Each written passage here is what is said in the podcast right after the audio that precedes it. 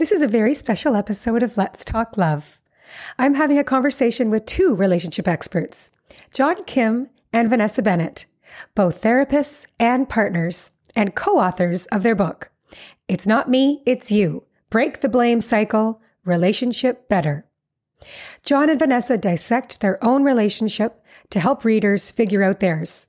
They share real stories of clients they help in their own therapy practices and also offer us skills for changing unhealthy relationship patterns. I myself have been implementing Vanessa's lessons on mindfulness during hard conversations, and it's made a world of difference in my life. I hope you read their excellent book, listen to this podcast, and learn something new you can apply in yours. Enjoy. Welcome to Let's Talk Love, the podcast that brings you real talk fresh ideas, and expert insights every week. Our guests are the most trusted voices in love and relationships, and they're here for you with tools, information, and friendly advice to help you expand the ways you love, relate, and communicate. We tackle the big questions, not shying away from the complex, the messy, the awkward, and the joyful parts of relationships. I'm your host, Robin Ducharme. Now, let's talk love. Hello, everyone, and welcome to Let's Talk Love. I am so excited to introduce our guest today, who I have been, um, you know, you and I, John, have worked together before um, quite a few times with Real Love Ready. Mm-hmm. John Kim, the angry therapist, and his beautiful and so intelligent and smart Vanessa Bennett. I'm so excited to meet you for the first time I know, and have same. this discussion. I, I, know. I do feel how like. Do you know if she's smart and intelligent yet? Oh. Well, because I've read, I've been watching her and learning from oh, her on her podcast and, every, and reading your book. Are you are you kidding me? Oh, your wife is so smart. Get out of here. um, so thank you for thank you for being with us today. Yeah, and um, and I really wanted to. We're going to be. I know you've been on this major book tour, like you said, doing all these podcasts talking about your book. It's not me, it's you. I mm-hmm. loved your new book. And I hope you're getting just so many accolades and praise for this this work. How how is that going? What what's the feedback been? We've gotten nothing. You're you're actually our first compliment, so thank you uh, for injecting some hope into our careers. well, you know what I really like about it is the combination of, of course, it's your um, you are including stories about your own marriage, your relationships, and their past experience in other relationships before you met, and the combination with the um, the work that you're doing as therapists. So you're telling stories about your clients and how you're helping them in their relationships, and then you got your practices part, which I think mm-hmm. obviously we all need the tools and the skills to do this in our in our own lives. So I love the combination of the three, and it's a it's an it was just such an enjoyable read too, and it's funny. It brings your personalities into it. So I, I loved your book. Thank you. Thank you. I like hearing that. Yeah, I'm always glad. I'm always glad when it resonates. You know. Yeah. So the beginning of your book, you talk about how you met, and Vanessa, I loved your manifesting story because you don't often, you know, in relationship books, you're not, I mean, I, I read a lot of books about manifestation. I have, you know, a spiritual, a very spiritual practice, and I think about manifesting all the time. I believe I'm like a super manifester. Sometimes that's good, sometimes not so good. you have to be very clear on what you're manifesting. But I really wanted to talk, open up about that, Vanessa, and just talk mm. about how, um, can you just tell us about how you believe like you you manifested john? You say that in the book how you like you felt like first of all my first question around manifesting was is did you before you met john did you think okay i'm ready for um, my next relationship. I really want to meet somebody. I want this to be possibly you know my my my long-term next long-term partnership. Did you think that in your mind when you talk about the manifesting? Because i know you said when you when you knew about him, when he came into your kind of universe, um, you you knew you had a knowing. But before the yeah. knowing, did you? I don't you think that have- I like. I don't think that I thought, oh, I'm ready for a relationship. I actually think what happened was I came out of something maybe six months or so before I met John um, that had been pretty traumatic, and traumatic only in the sense that it was a real like wake up call for me that I was kind of living out of like projections. Like I was in a relationship with a projection of who I thought this person could be. I saw the potential for yes. us. I saw the potential for him. And it was a reality check that I had been kind of living that way and being in relationship in that way pretty much my entire life. Um, which I actually think is very common for women to do. So common. And I had just kind of called myself my bullshit and I had been kind of done with it. And so I knew that I was ready for somebody who had the emotional tools, had the language, could have these kind of hard conversations with me. And I remember actually talking to my, my mom about it because I was still in grad school at the time to be a therapist. And I remember saying, that's it. I'm only dating therapists from now on. And she was like, well, I think you're minimizing your dating pool a little bit. Isn't that like, funny that you said that? Yeah. I'll be single forever then. And she was like, okay, well, let me know how that goes. And uh, yeah, it just was one of those things where I, I had said it out loud, like I was sick of my own bullshit, which I actually think the idea of manifesting, sometimes that's actually where it starts. like we have to get sick enough of our own shit for things to really yeah. change. It's almost like the universe is like, well, are you really ready? Like prove it to me. Prove that you're really ready to make this change. Prove that you're really ready for this thing to come into your life. And then I don't know, I saw John, something that he had posted, and there was just something internally in my gut that was like, oh. And, you know, like I say in the book, I sent it to my girlfriend and I I just said, I'm gonna date this guy. And she was like, okay. like, what are you talking about? And I was like, yes, I don't know. Yes. I just know I'm gonna date him and here we yeah. are. Yeah, I don't think it was like I find him so attractive, I want to date him. I think it was like kind of a more of like a spiritual knowing that we're going to collide. Well, know? don't downplay it. I did think you were hot. I told her that too, but there was a greater knowing than just I think this guy is hot. yes, it wasn't just the phys- uh, because you had right. you know the beautiful thing about Instagram and having people have social platforms, especially. You did talk about how John was already, he had a huge, huge platform. So you almost feel like you can get to know somebody pretty well by just listening yeah. and watching them, you know, do their work. So that's great. And mm-hmm. it's funny, the funny thing is too, I, I find this humorous that John, you said when you met, when you had your your friend, your joint mm-hmm. friend, say like she's a therapist, you were like, "Oh God!" I, you're thinking in your mind like, "I don't need to date a therapist," and Vanessa's like, "I want to date therapists." So it's just really yeah, we were in very different places. I was um I was trying to be single on purpose. I I knew that the next relationship would probably be, be like, you know, the the the big one that I invest in. So I was just uh um, I, I didn't want someone with tools. Like I wanted the other. I wanted someone who was yes, yes. You wanted debauchery and fun. Yeah, I just wanted to get on the ride, you know. And uh, I, I uh, yeah. uh, wasn't looking for you know uh, marriage commitment. I mean, ultimately, of course, I would be, but I felt like I had a window of um, just going crazy. And then, of course, when when you want something like that, the universe um, throws a wrench and uh, came in the form of yeah. uh, Vanessa. Yeah. Yeah. I love it how there's there is beauty in the universe at all times, and I think mm-hmm. sometimes the things we don't think we want are the best things for us. So yes, yes. So you talk about the idea of the one being an illness, and it is an illness. And I think even Vanessa, what you just said before about projection, that right there, right? We get into these relationships with people that where th- we just want, like, just you're like, I can, this person can be this. They're not that. they might be showing up completely honest and real of who they mm-hmm. are, but it's like we're projecting. So that's like this. I think it's just this social conditioning of and you do say it's an illness, right? It's like you say there's a reason why all Disney movies end with the wedding. They're not going on after the wedding. It's like this picture perfect. And John, I like how you describe it as like the Norman Rockwell painting that we mm-hmm. all, a lot of us aspire to from the time that we're little and even into adulthood. Um, but then we don't want to be, we want the picket fence, but we don't want to be like our parents. like we want to we don't want to duplicate that if we come from a broken child or just not the healthiest relationship mm-hmm. um, you want this but you don't want that it was like this you so you're just really not you're not manifesting what is in your best interest can you talk mm-hmm. just more about the the one being than an illness yeah, and I love that you're calling it an illness, uh, or maybe we say that in the we book. Said sickness, but yeah, uh, sickness. Um, sickness. Yeah, sorry, yeah. No, I mean you know. I think a lot of our clients. Same thing. Um, I, Semantics. yeah, I know for me that uh, a lot of my clients were unhappy because they haven't found the one.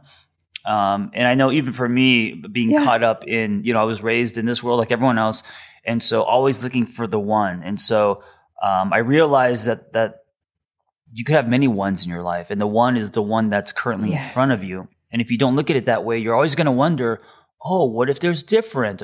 And, and then you could actually use that as, uh, as Vanessa says, as an, as an eject button to, to not really roll your sleeves up and work on the relationship. Instead, tell yourself, oh, there's someone else waiting. I got to mm-hmm. find this person. And then you're drifting in your current relationship. Yeah. Or the opposite I've seen happen too, which is you're in something where you think it's the one and you're like, oh, this is the one. They're the one. They're the one. And then it goes south and suddenly you're completely devastated and shattered and you think that you're never going to find love again. Right, right? right. So it's like one or the other. And, and at what point do we give ourselves a little bit of a break and realize that to John's point, the one in front of you that you're choosing to love is the one right now um, and how powerful that actually is with that kind of practice of presence, like being present with the person in front of you versus always in your head thinking about, you know, this ma- this magical being that is the one.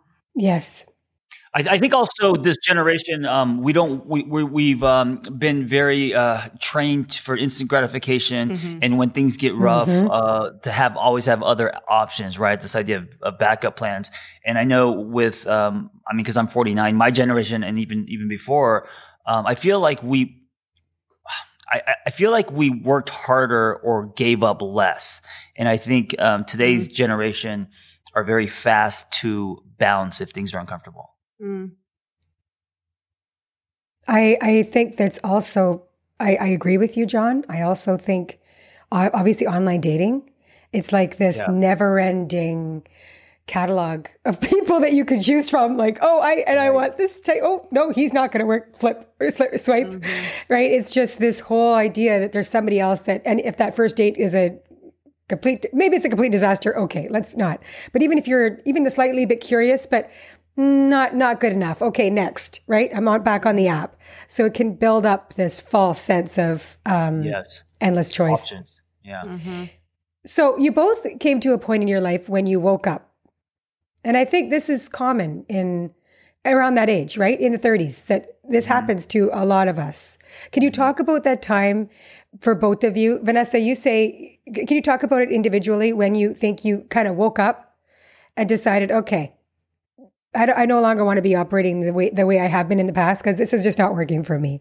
Mm. Yeah, I mean, I think I had I think I've had multiple wake ups in my life, but it, yes, you know, depending on what the specific behavior or pattern was that I finally got sick enough of that I decided to get to the root of it, right, and try to own my part and make the changes that I needed to make because there's something about the wake up that happens when you finally own your 100% and you stop blaming everybody else for the things that have gone wrong in your life, gone wrong in your life, excuse me, that um, is actually really powerful, right? It takes you out of the victim mentality and it puts you into the driver's seat of your own experience and your own life.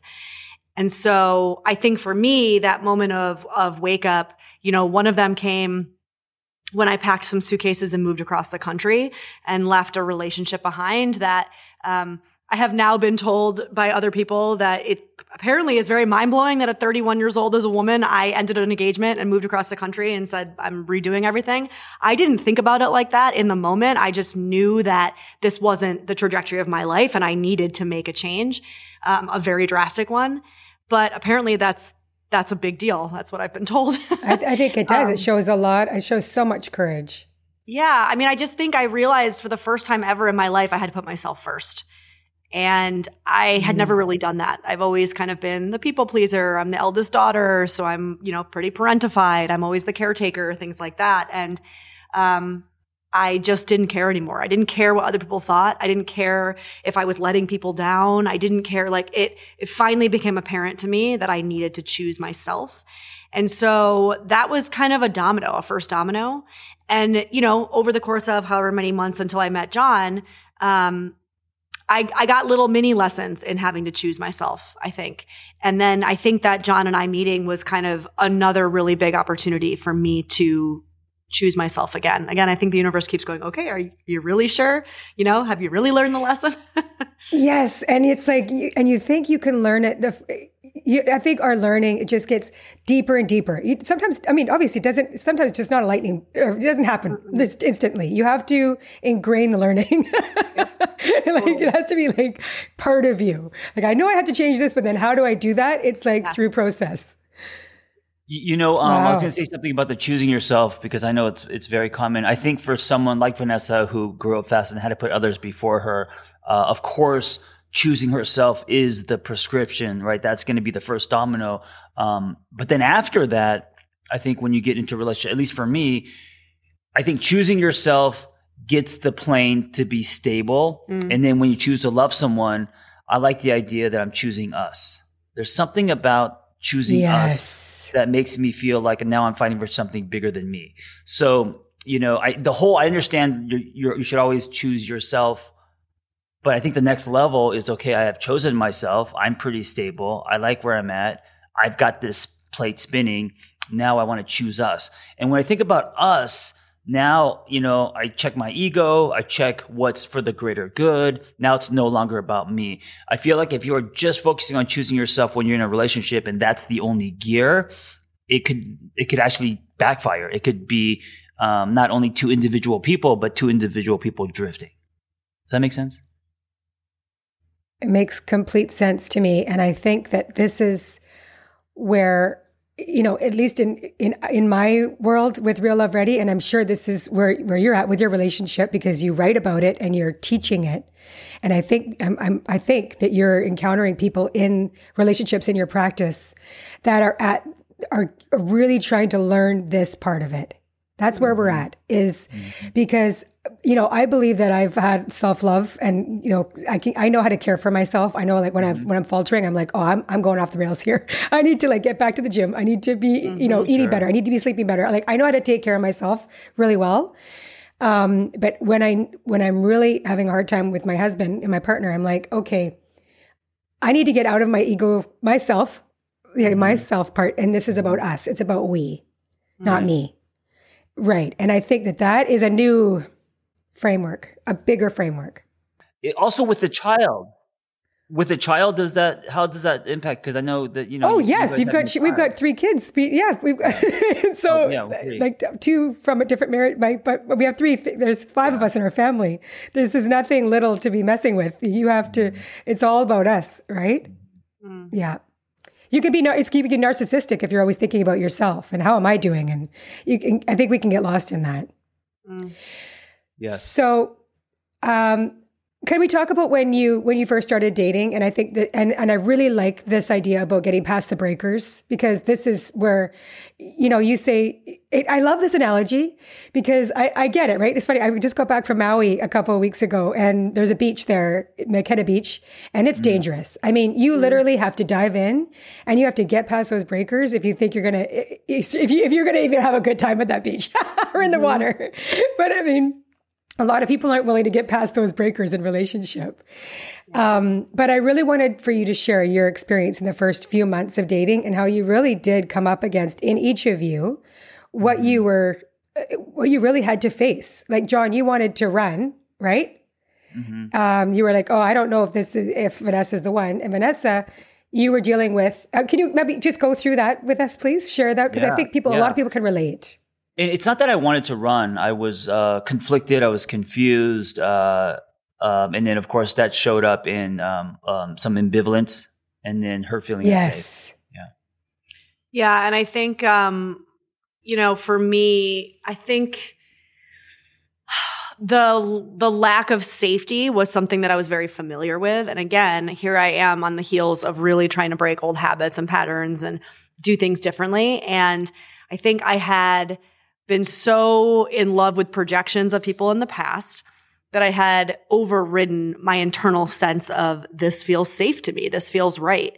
Um, and this feels honest. Right. And, um, I was very clear that while I was in this and I was committed to seeing where this went, I was also highly committed to myself. And I was not going to allow myself to pretend that I felt safe when I didn't, or pretend that I felt chosen when I didn't, right? Um, because I'd done a lot of pretending in my life up to that point. And so, yes.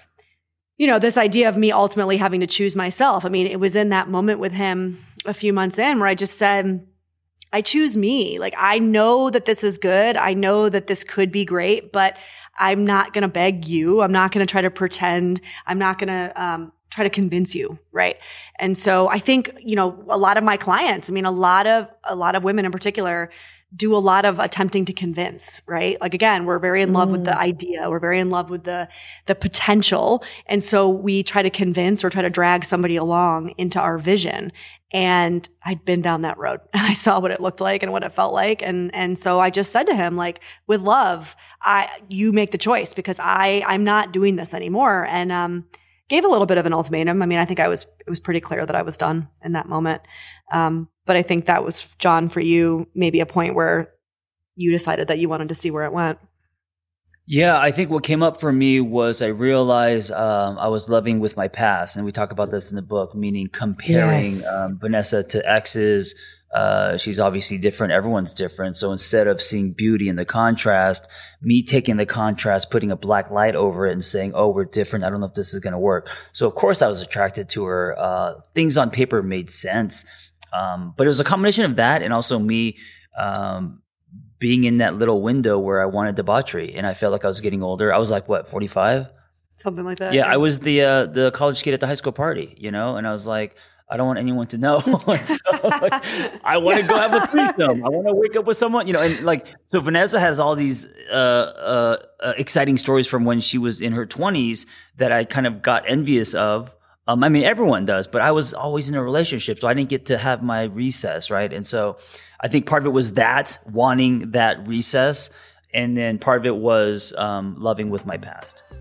We at Real Love Ready are so excited to be hosting In Bloom, a love and relationship summit, April 14th and 15th, 2023, in Vancouver, BC.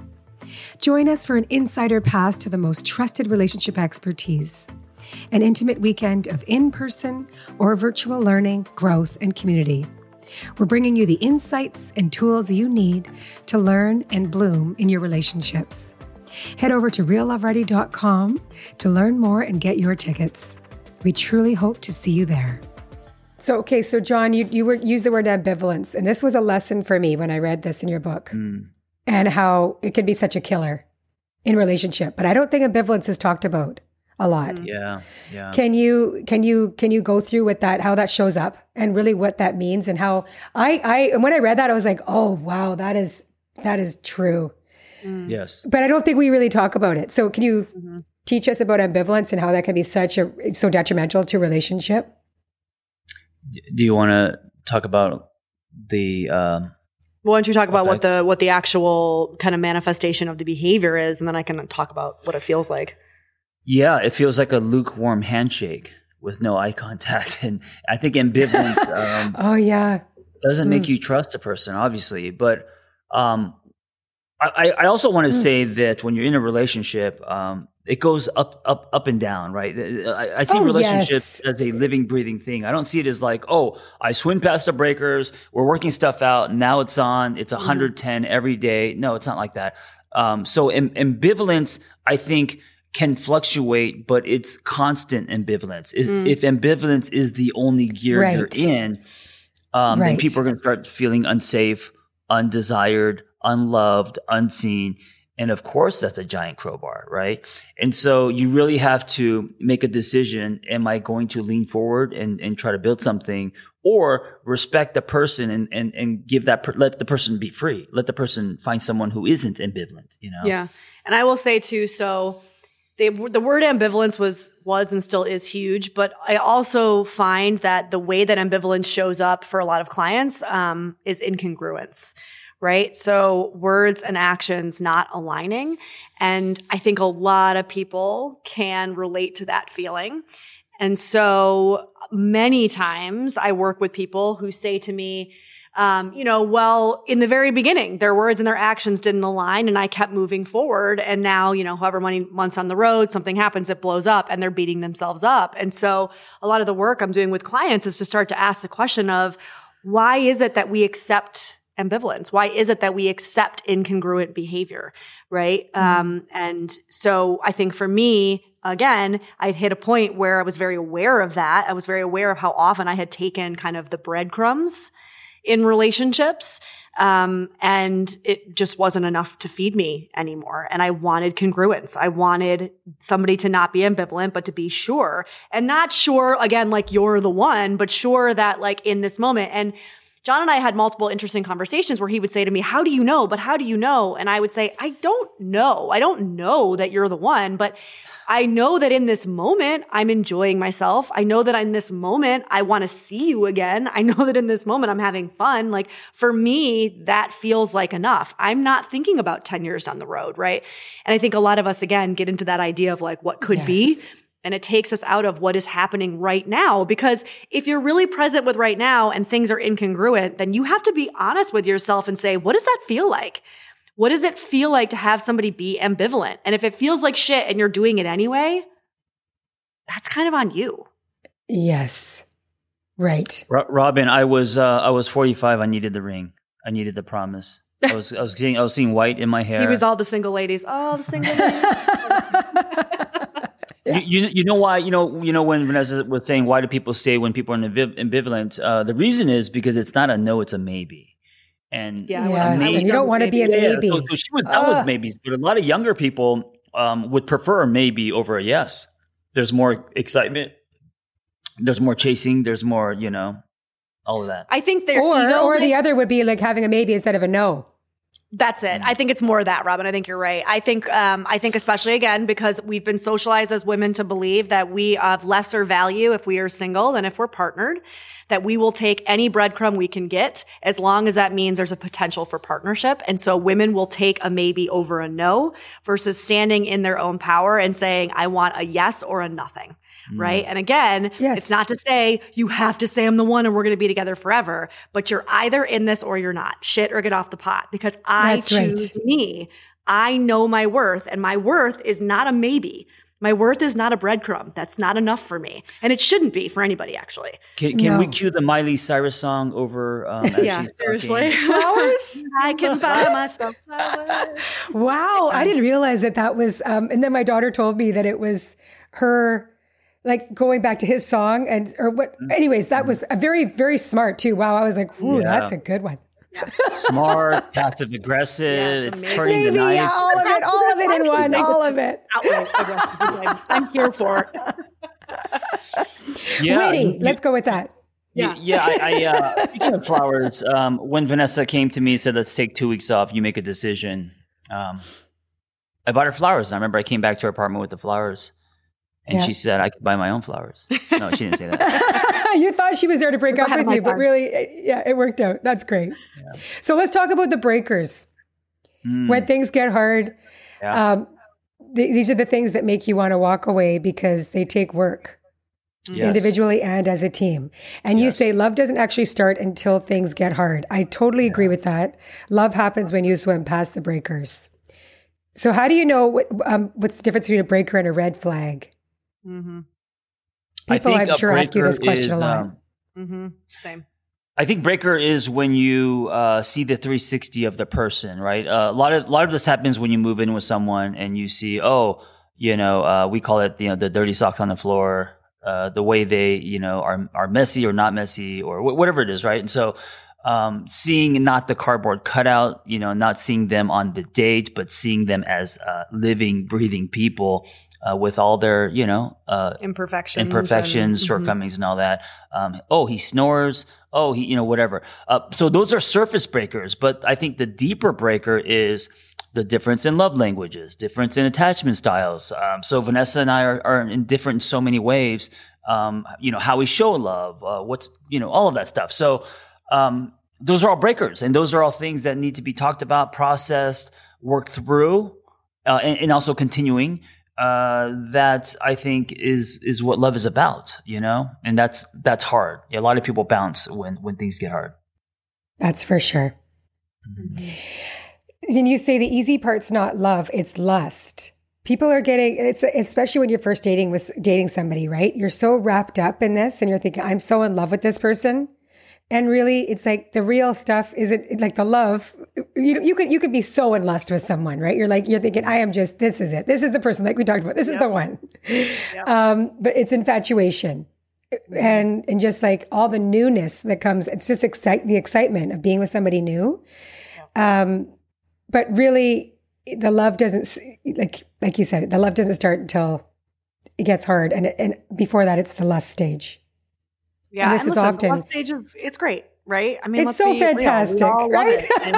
why everybody seeks it out, and that's why people leave after a year or two and they go to somebody else. That's why we've got the serial monogamous for a year or two, and then they jump and they jump and they jump because they want that constant feeling. They want that constant feeling of dopamine because in their minds that equals love, right? And we know, I mean, even biologically, we know that after two years, those hormones start to fade, right? It's the, it's the, I need to mate, I need to mate kind of hormones.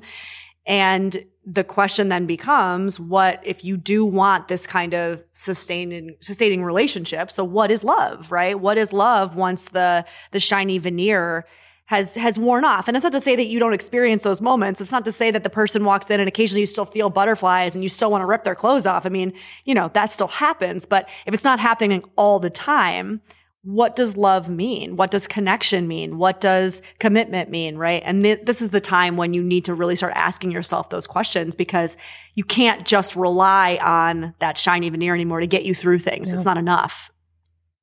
Yeah, and I don't think that yeah. lust goes away. I think it kind of grows up and mm, matures. Mm, yeah, I like that. So yes, um, I like that. I, you know, if you look at love as, um, you know, in elementary school, uh, the four food groups, mm-hmm. the laminated poster. um, and I'm probably dating myself because they probably don't have that now. But you know, uh, when you, I, I think lust is a part of that. So under you know lust, chemistry, all of that, uh, the dopamine, and uh, that should be in every relationship. I don't think that should be gone, but I do think that um, it matures. I think mm-hmm. it you know Yes. I almost said um, ferments, but that's that's that's a very different thing than then becomes kimchi. No, I still yeah. yes, I, you want the lust in your relationship to stay. Yes, it's yeah. a very important part of your relationship. Keep it, keep the fire going, right? Mm-hmm. Can we so, call this episode "The lust, lust becomes kimchi"? so, um, I really. Um, really appreciated. So, um, Vanessa, thank you so much for everything you taught in the book about mindfulness. Mm. After I read the book, and it was funny, I found myself in this situation this weekend, and it was my husband and I were in this heated discussion. It wasn't about us; it was about something else that was going on in my life that I was bringing to him for advice and you know counsel. And I found myself getting really heated and just like getting you know, and and I employed Vanessa's your your tips around mindfulness Mm. And I just really appreciated that part of the book because this is something that is so important when you're in hard conversations, when you're in conflict, is just being present. Mm-hmm. And can you talk about the mindfulness practices that you have in your life and really, and also about what you, what you um, have learned to do within yourself in those hard conversations or those conflicts? Yeah, you know, I think that when you were talking about being in conflict, I think we need to really get familiar with how we are and who we are in conflict because it's different for everybody. Yes. And a lot of it has to do with our upbringing. A lot of it has to do also with our nervous system yeah. and our wiring. Um, you know, not everybody is going to have the same tolerance level for conflict. Mm-hmm. One person might say, What are you talking about? That's not even conflict at all. And the other person's completely flooded, right? So you can't expect yeah. somebody to respond in the same way that you do. The best that you can do is get really familiar with what that feels like and looks like for you, right? So I know for me, I get flooded very easily. And flooding for me, I also tend to be more avoidant. So flooding for me tends to be on the surface, like I check out. You know, I, I have a hard time keeping eye contact. I have, I get really tired. My whole system kind of shuts down. Mm. And I started realizing that obviously the kind of buildup of the rage and the anger that leads to the shutdown is not conducive to trying to have a healthy conversation. Um, so in order to kind of slowly increase my capacity for that, it's been really important for me to say, okay, I can feel the heat. I can feel the tightness in my stomach. I can feel the, the emotion welling up in my throat, right? And I, I tend to dissociate a lot. Like once that happens, I'm gone. Like I leave my body. Like I said, I'm not paying attention. And so I start doing things where it's like I'm pinching my leg or I'm digging my nails into the chair, something that is physical that will help keep me in my body and keep me present. And I gave that example of my toolbox to, I guess, be um, maybe a catapult for other people to say, you need to figure out what your toolbox is. It's all, it's always going to be yes. different, right? But in order to help you stay present and to stay out of that, like, kind of childlike version of yourself that we all go yeah. to when we get activated, right? Because nothing good comes from that part of ourselves. Like if we're acting in our adult relationship from that childhood version of ourselves, especially in conflict, you can guarantee nothing good is going to come of it. So, is yeah. there a way that by understanding myself and practicing those mindful skills, that I can I can keep myself in my adult my adult body for just a minute longer, yes. right? And it's not about perfection because I still do it. I still check out. I think my nervous system will always do that, but I can do it a lot longer. And I know now when I need to take a break and I know now to ask for a mm-hmm. break. Mm-hmm. And so those have been some of the, um, I think, positive benefits from that practice for me. I also really love this mantra that you have when you're when you're in it. It's like I want to you I want to listen to be understood. Mm-hmm. No, sorry. I want to listen to understand mm-hmm. first before being understood. Yeah, yeah and I understand before understand he before being understood. And then I, I realized that for me, mantra repeated, like repetition of a mantra was actually really helpful mm-hmm. to help me stay in my body. And so at some point I realized that was actually a really good mantra to repeat during conflict because it is exactly what I'm attempting to do in those moments. And so I, I, think even that as a practice can be helpful, right? Find something like that that works for you and use it as a tool. Yes. Repeating it for yourself. Yeah. But it's such a good tool. That's a, that's a great tool. While you're being mindful.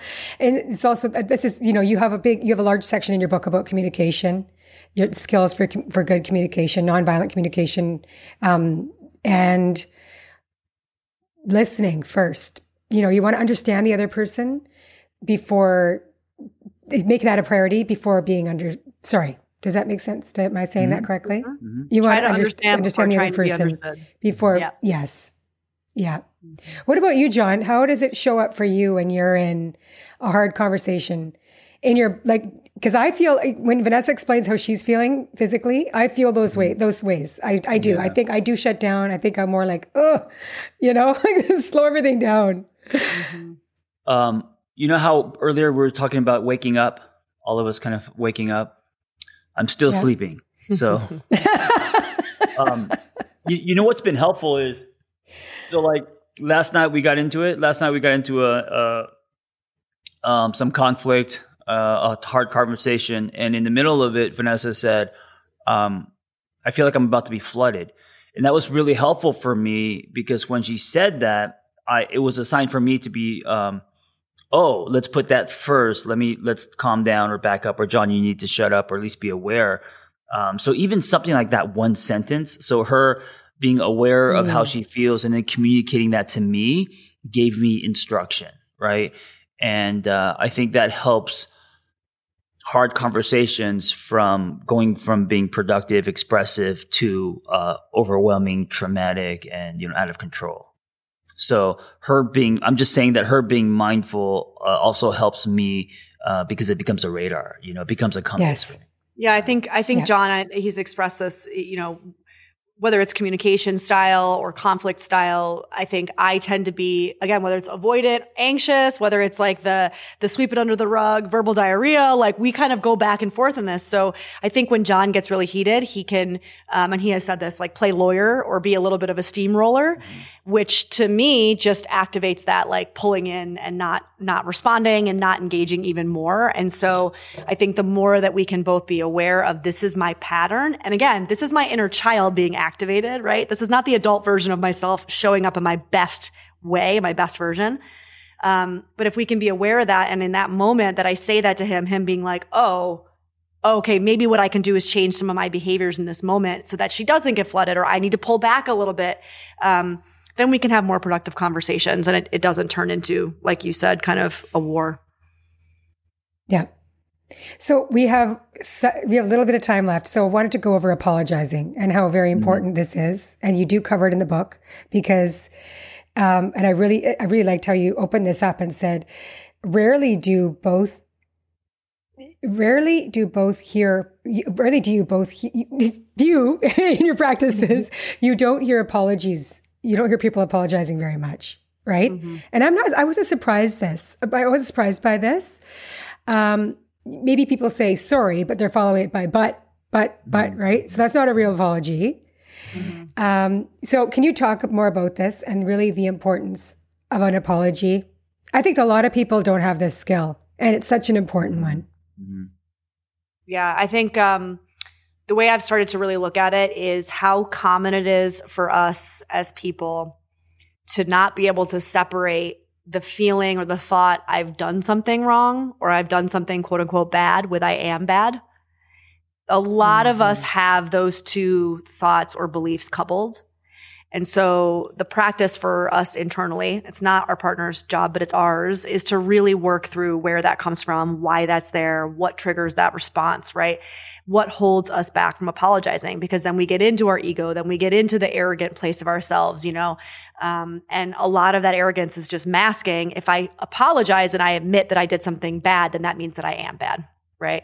And so I have compassion when I, when I realize that's where it comes from but the actual day to day practice is really exactly what you said. Can you say, I'm sorry for X and just put a period at the end of it? without trying to explain it, right? Now, people will argue, right. yeah, but what if like something is really important and I do need to say it? That's fine. And we say this in the book. You can have that conversation later. After the apology has kind of been taken in by the other person and they feel like you've seen them and you've heard them and you've taken ownership, then maybe later that day or a week later, you can have a conversation about some of the things that went sideways that led you to behave in the way you did. It's just not the moment. In the moment, it's the moment for the apology, and that really should be it. Yes. The taking responsibility piece is, a, yeah. is something that people have a hard time with. Yeah. Yeah, I was going to say, uh, yes, people use a lot of commas instead of periods. Mm-hmm. So uh, there's, for me, there's mm-hmm. two things for me. One is actually saying I'm sorry, even if you you could disagree, you could mm-hmm. disagree with what happened, but you but you could, but saying sorry for uh, the pain, the hurt, or or how your partner is feeling. So I'm sorry, and then yes, the second piece also most of us drop the ball. What are you going to do about it, right? Mm, the action. What's what's mm-hmm. the action? What's the ownership? You could say sorry all you want, um, but but are, are things going to change, right? So I'm sorry I cheated on you and I will uh, a never do it again, but I'll also look at where that came from and why, and, and take some kind of ownership, right? So there has to be two things for I think um, apologies to be effective. Yes, and something we didn't go over, which I think is you know you say in the book too that how we like learning to say sorry is something that most of us learn either we learn or we don't learn from our parents from growing mm-hmm. up, right? Mm-hmm. And John, you grew up in a family where there was a lot of explaining, not apologizing. This is why this happened. This is why I did what I did, right? Yeah. and Vanessa grew up where, um, correct me if I'm wrong, Vanessa, but um, it was like either avoiding or it's like, I'm, I'm sorry we fought. Yeah, like pretending it didn't that's happen. That's not an apology, right? That's like, I'm sorry you feel this way, right? It's like, well, I'm, that's not a sorry for what I did. I'm sorry you feel that way. Well, that's kind of like putting it back on you. mm-hmm, exactly. So we learn these things we learn um, to do it incorrectly and then we're expected to do it with our, in our adult relationships so it's that awareness piece too where it comes from and just like okay i don't want to repeat that but yeah and i'm trying not to right like we you have kids it's like yeah. i find myself apologizing oh, a yeah. lot you know? And and just bottom line yes. it's not i'm sorry i lost my shit because you weren't listening to me. Like it doesn't you not listening to me does not justify me losing my shit. Like bottom line it doesn't right? Even at three yes. years old. And so i find myself even with her being like i lost my cool and that wasn't okay. I shouldn't have spoken to you like that and i'm sorry. And just putting the period there. You know we have the opportunity to correct it even with our kids. Yeah. Just the other day which is just a few days ago before we go um my daughter, uh, they were horsing around. My two my girls were horsing around the kitchen after dinner, and all of a sudden, um, Todd and I are upstairs. We hear the bang, and mm-hmm. a plate had fallen on the ground, and something else fell on the ground. We didn't know it was a big bang. So the plate's broken. Come downstairs. They're cleaning up the mess, and Todd asked, "Did my iPad fall on the ground?" Nope both of them just but you could tell it had because just the looks on their faces they were lying right? So i just said okay let's clear up. They're clear they cleaned up and we sat down on the couch later and i asked straight out to my younger daughter i said did the ipad fall on the ground? Yes i think it did mom. I was like you need to take responsibility for that. So he came back in the room and she said i think it fell on the ground. I'm sorry about that but you know she was learning. You have to take responsibility whether you like it or not. And and it all ended up well but that's a good example of being like, mm-hmm. you have to mm-hmm. take ownership for your yeah. mistakes. So I just want to thank you so much for both your time, both of your time. I loved our conversation, and I I really um, I hope everybody that's in a relationship or even wants to be in a relationship will read your book because uh, bottom line is there's so many practical skills that people can bring in to to their relationships, and I I think of it just as like shifting you know, you and you say this, right? It's about shifting relationship patterns, these old patterns of thinking, of being, so that really we can we can bring our relationships to a a, a bigger place of us instead of just you and me, us, we. Yeah.